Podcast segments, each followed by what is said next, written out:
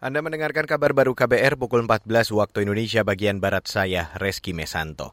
Saudara Presiden Joko Widodo memastikan bakal segera menghentikan ekspor bahan baku atau bahan mentah timah. Hal itu disampaikan Jokowi usai meninjau pembangunan smelter PT Timah TBK di Kabupaten Bangka Barat, Kepulauan Bangka Belitung hari ini. Namun Jokowi menyebut masih melakukan kalkulasi serta memastikan kesiapan smelter terlebih dahulu sebelum mengeksekusi rencana itu.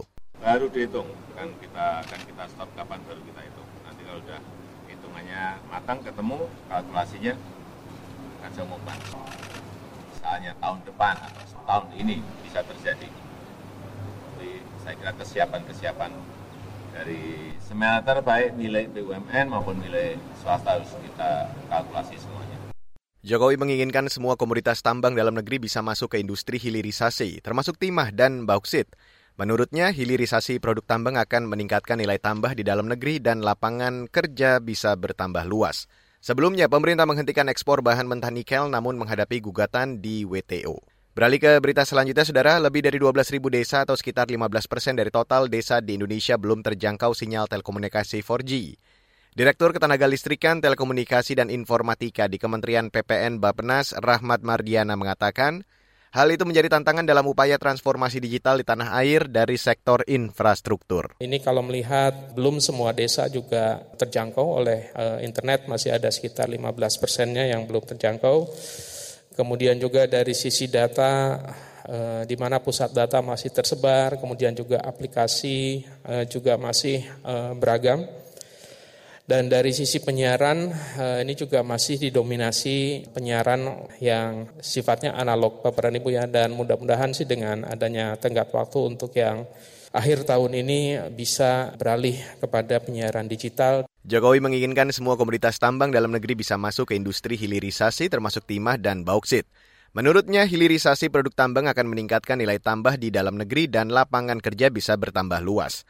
Sebelumnya, pemerintah menghentikan ekspor bahan mentah nikel namun menghadapi gugatan di WTO. Rahmat Mardiana mengatakan belasan ribu desa yang belum terjangkau sinyal 4G sebagian besar berada di daerah 3T atau tertinggal terluar terdepan. Selain itu sekitar 3.000 kecamatan di Indonesia belum tersambung jaringan telekomunikasi kabel serat optik.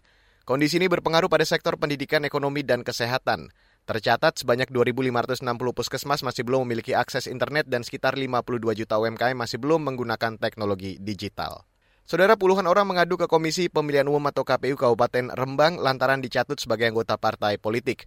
Selengkapnya kita bergabung bersama reporter radio jaringan Musyafa dari Radio R2B Rembang. Puluhan orang mengadu ke Komisi Pemilihan Umum KPU Kabupaten Rembang, Jawa Tengah karena namanya dicatut terdaftar sebagai anggota partai politik, padahal mereka meyakini tidak menjadi anggota partai politik tertentu.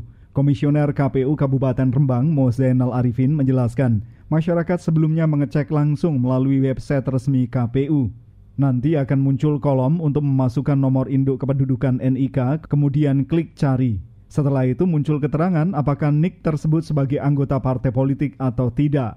Di Kabupaten Rembang ada 31 orang yang menyampaikan tanggapan bukan sebagai anggota partai politik, namun namanya masuk menjadi anggota partai politik.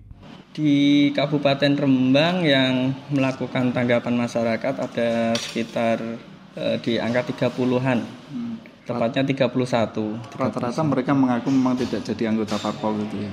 Masyarakat itu menyampaikan tanggapan masyarakat karena dia merasa bukan anggota parpol tetapi ketika melakukan cek NIK sebagai anggota parpol di aplikasi info pemilu NIK-nya terdaftar di salah satu parpol tertentu. Mozenal Arifin, Komisioner KPU Kabupaten Rembang. Setelah diterbitkan berita acara bahwa yang bersangkutan bukan anggota parpol, kemudian pihak KPU menyampaikan kepada partai politik untuk menghapus nama-nama yang dimaksud dari daftar sistem informasi politik atau SIPOL mereka. Musyafa R2B Rembang melaporkan untuk KBR. Terima kasih Musyafa dari Rembang, Jawa Tengah. Dan saudara, demikian kabar baru saya Reski Mesanto.